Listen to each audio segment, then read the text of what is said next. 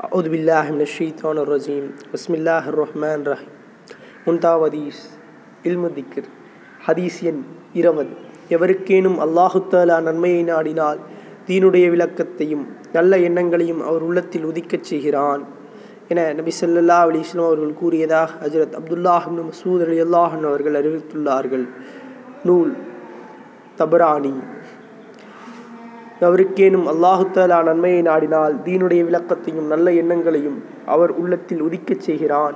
என நபி சொல்லல்லா அலைஹி இஸ்லாம் அவர்கள் கூறியதாக ஹஜரத் அப்துல்லாஹ் இப்னு மஸ்ஊத் ரலியல்லாஹு அவர்கள் அறிவித்துள்ளார்கள். நூல் தபரானி.